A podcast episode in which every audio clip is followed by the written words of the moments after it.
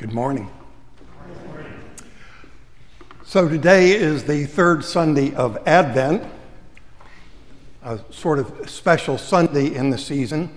It's sometimes called Gaudete Sunday because the epistle that we heard this morning begins in Latin with the word gaudete, rejoice.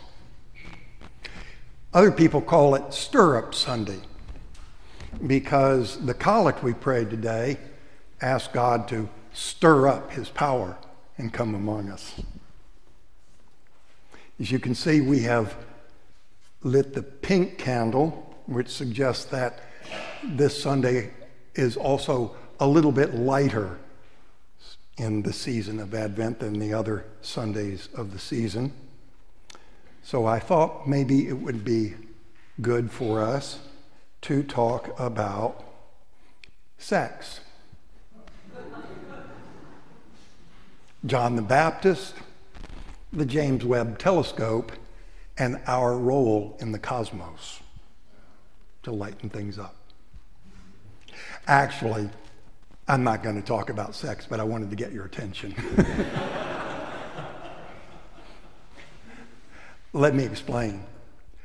Uh, I want to talk about sex as a way of talking about how the church has dealt with difficult questions over the course of my lifetime, at least. For most of my adult life, the church has been arguing and divided about human sexuality. When I was um, in 1967, my dad was a delegate to the Anglican Congress in Toronto. And I remember him coming back from the Congress and telling a story about an African chief who had pled with the delegates of the convention not to forbid polygamy because he said in his culture he had three wives. They were the mothers of his children. He loved each of them dearly. And if the church was to force him to choose among them, he would have to confine, consign two of them to a life of poverty and prostitution.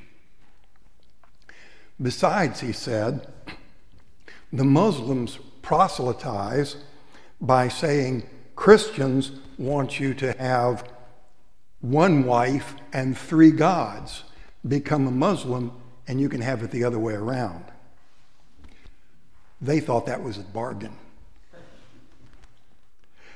My dad also had a good friend whom he said was the very best priest he'd ever known. One day he came home from church services and his wife told him that she no longer wanted to be married to a priest and left. The bishop said he could stay in the diocese as long as he didn't remarry. But after about 10 years, he did remarry and he had to leave the diocese.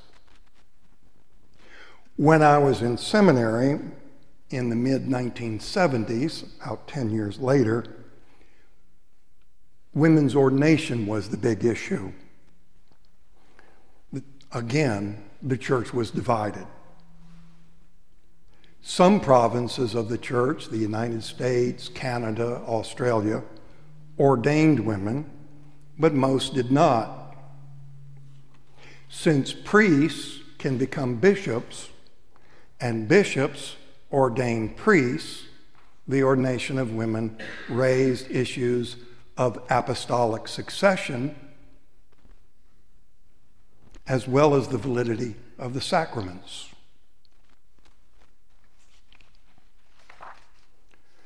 So in 1988, about 10 years later, the Lambeth Conference of all Anglican bishops throughout the world created a commission to study the issue.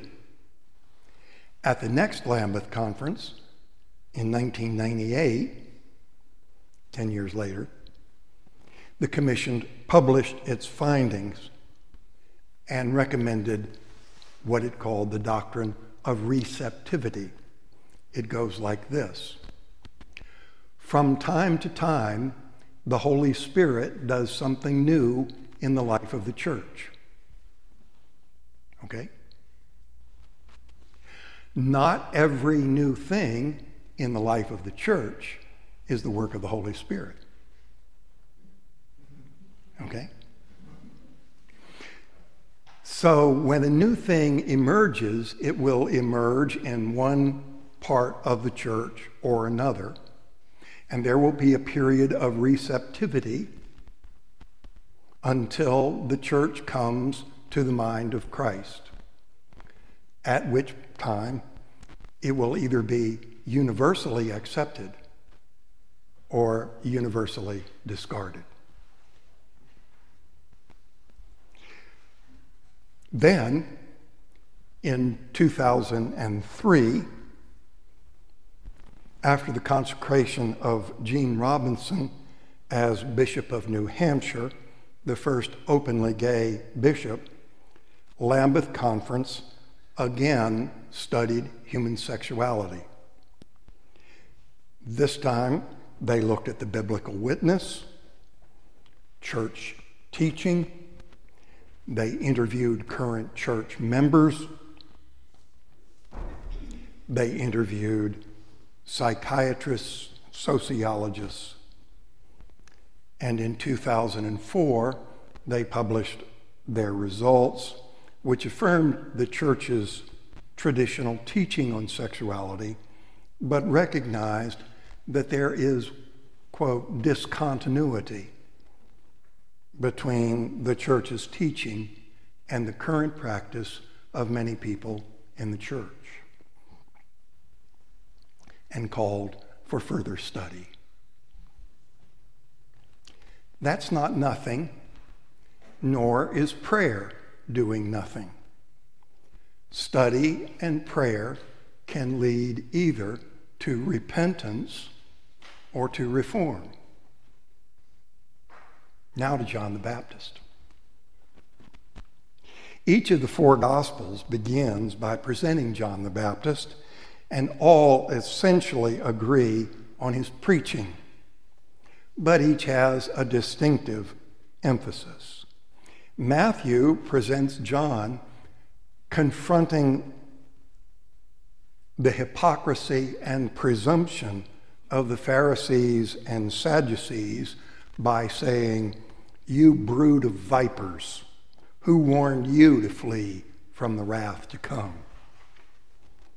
In other words, you ain't going to learn what you don't want to know.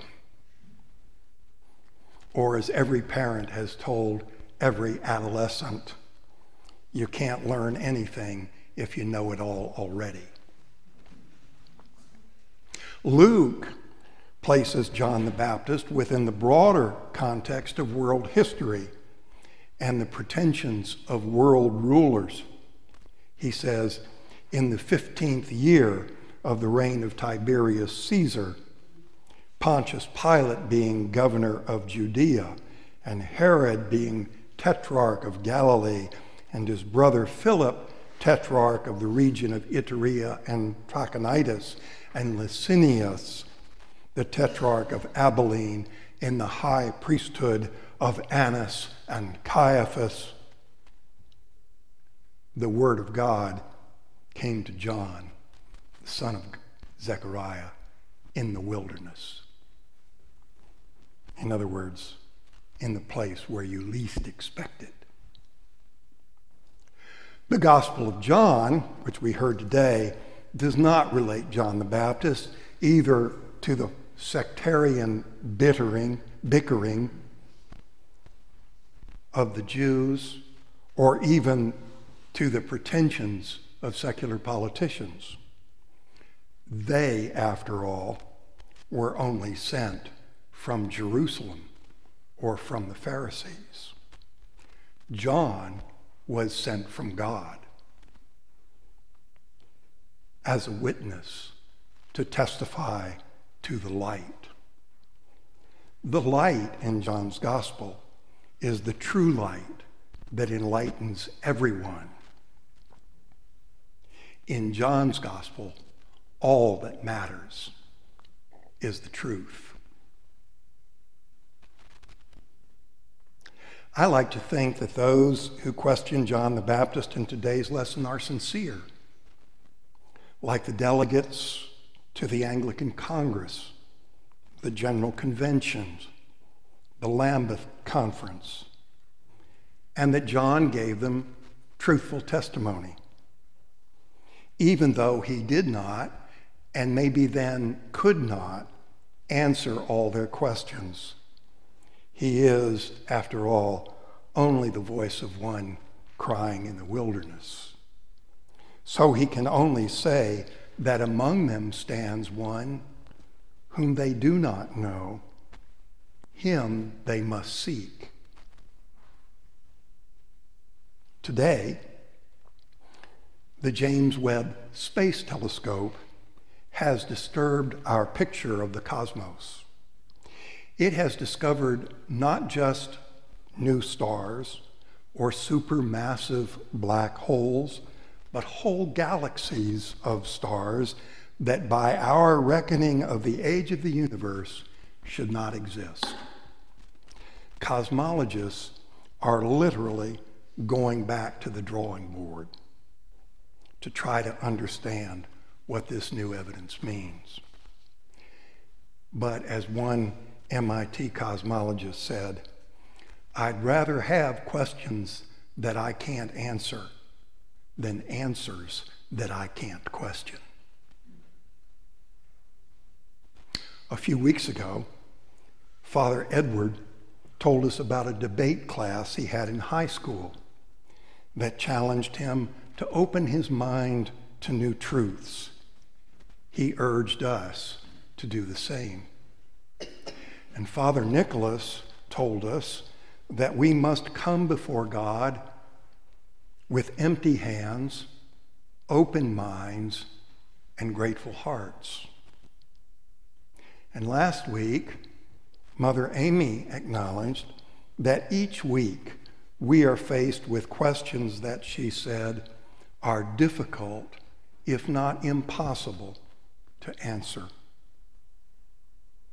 Today's gospel lesson invites us to become seekers of truth, that we might be enlightened by the true light of God's Word, which we might discover in unexpected places but who is among us, whom we do not know, and in our own darkness cannot fully comprehend.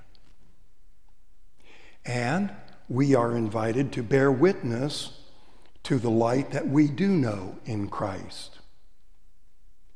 And as we have been accepted as living members of the body of Christ, we too are to be sent by God into the world in peace to love and serve the Lord with gladness and singleness of heart. And so we must pray for strength and for courage, for at times we too will feel like the voice of one crying in the wilderness. And so we also prayed today for God to stir up his power and with great might come among us, that he might speedily help and deliver us. For today, at the end of the year 2023, it will not be easy to seek or to proclaim the truth. It never is.